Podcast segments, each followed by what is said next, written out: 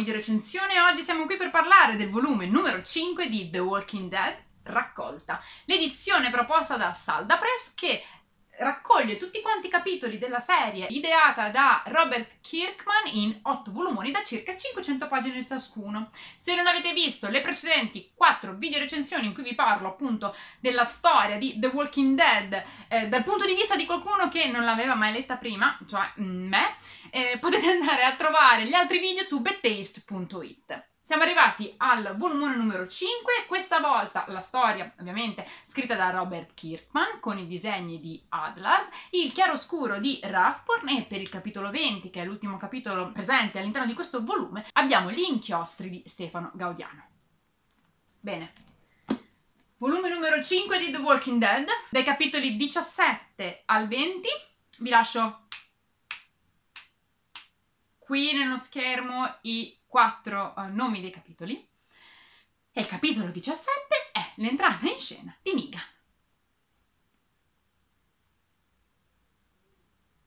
Io non ero pronta. Che dirvi? Che cosa posso dirvi di questa serie di capitoli? Che non ero assolutamente pronta. Ma adesso entriamo nel merito dei miei commenti a proposito di questa parte di storia di The Walking Dead che si apre con l'entrata in scena di Negan a capitolo 17 e arriva fino a Guerra Totale, parte 1, che è il capitolo 20. Bene, naturalmente parlando di questi capitoli farò spoiler, perché stiamo leggendo insieme The Walking Dead, per cui se non avete letto questa parte di storia non vi conviene guardare questa video recensione. Entrata in scena di Negan, io non vedevo l'ora di leggere l'entrata in scena di Negan originale, perché come sapete ho visto parte della serie TV. Cinque tavole per uccidere Glenn! È stato straziante, eh, non me lo immaginavo.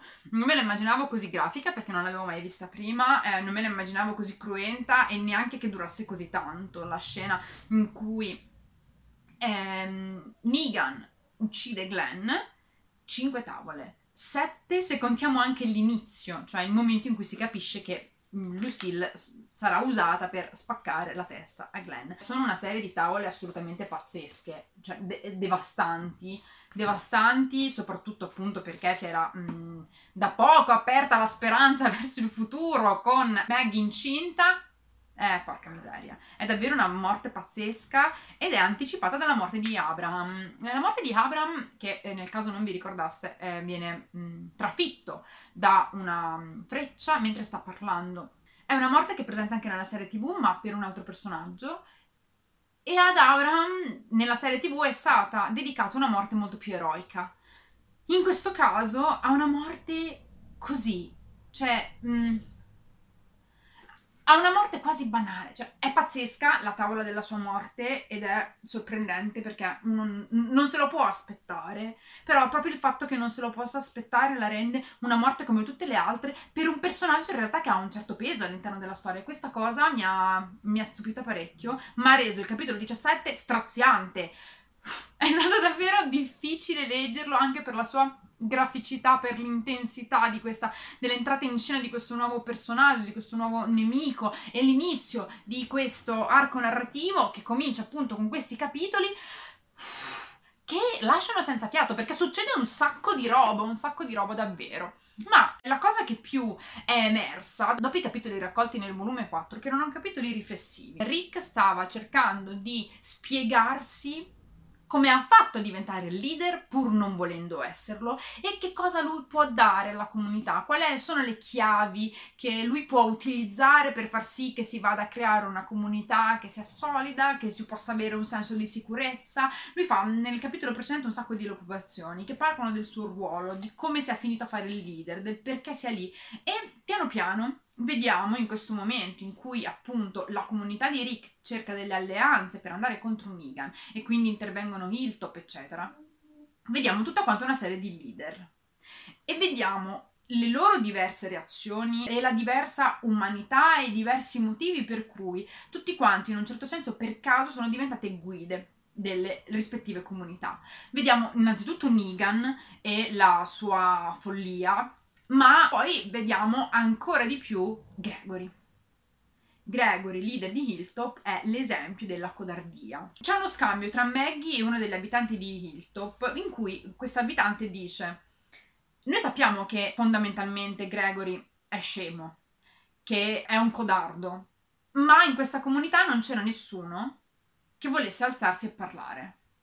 E quindi Gregory si è trovato per caso attorniato da un gruppo di persone che hanno eletto lui leader, anche se lui non aveva nessuna skill per farlo. Perché lo vediamo, fugge, le, tutte le cose che fa all'interno di questo volume sono scappare, nascondersi, è un codardo, è un viscido, ma è stato l'unico a parlare ed è il motivo per cui è lì. Vediamo anche l'introduzione di un altro gruppo di persone che è The Kingdom, il regno di Ezekiel. Non vedevo l'ora di vederlo perché arriva Ezekiel con Shiva.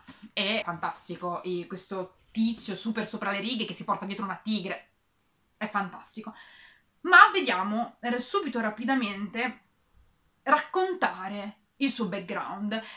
All'inizio ero un pochino spaesata da questo fatto perché è molto molto veloce. Ok che tutti questi capitoli hanno un ritmo molto intenso perché succedono un sacco di cose, però mi sono detta perché introdurre Ezekiel, che è un personaggio così affascinante, così sopra le righe, e subito mostrarci il suo vero volto? Perché non lasciarlo un po' in sospeso? Da una parte ho pensato perché non è il momento, nel senso che si trova all'interno di un arco narrativo che riguarda altri ed in particolare c'è già un personaggio fortissimo che è Negan. Ma dall'altra parte il fatto che subito ci viene mostrato come sia il personaggio di Ezekiel fa sì che abbiamo tutta quanta una storia di come per caso sia diventato leader anche lui che è un po' il tema no? che stiamo affrontando in questo momento nella saga. In particolare appunto Ezekiel è, mh, mm, si è trovato per caso a guida di questo gruppo di persone, recita la parte del re, ma ha tutta quanta una serie di insicurezze, tutta quanta una serie di paure. Lo vediamo essere a guida di un gruppo di persone che fallisce in uno dei mh, mm, vari piani strategici organizzati con Rick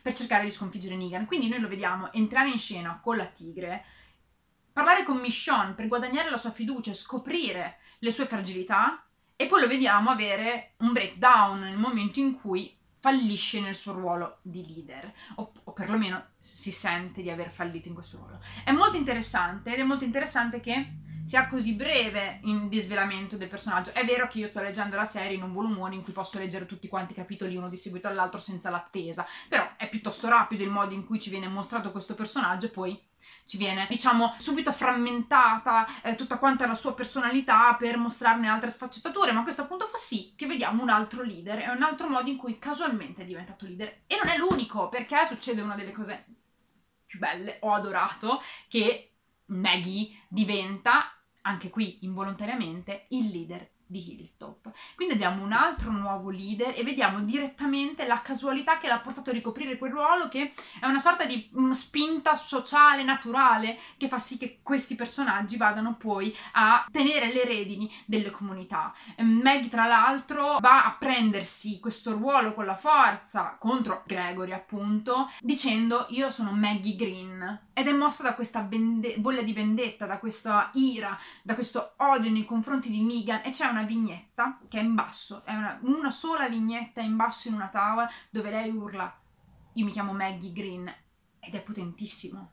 È fantastico perché lei lì va a prendere il ruolo di leader a guidare questa nuova comunità nella battaglia contro Negan. Ed in particolare è interessante che sì, lei è mossa da questa vendetta, da questo desiderio di uccidere naturalmente Negan per vendicarsi, ma allo stesso tempo sappiamo che è mossa dalla sua voglia di vedere il futuro, perché nei capitoli precedenti, appunto quelli raccolti nel volume precedente, noi sappiamo che dice a Rick una cosa, cioè che non può smettere di pensare al futuro, perché ora è incinta. E se prima lo pensavo con Glenn, adesso lo vediamo pensarla nelle vesti di guida di una comunità di persone.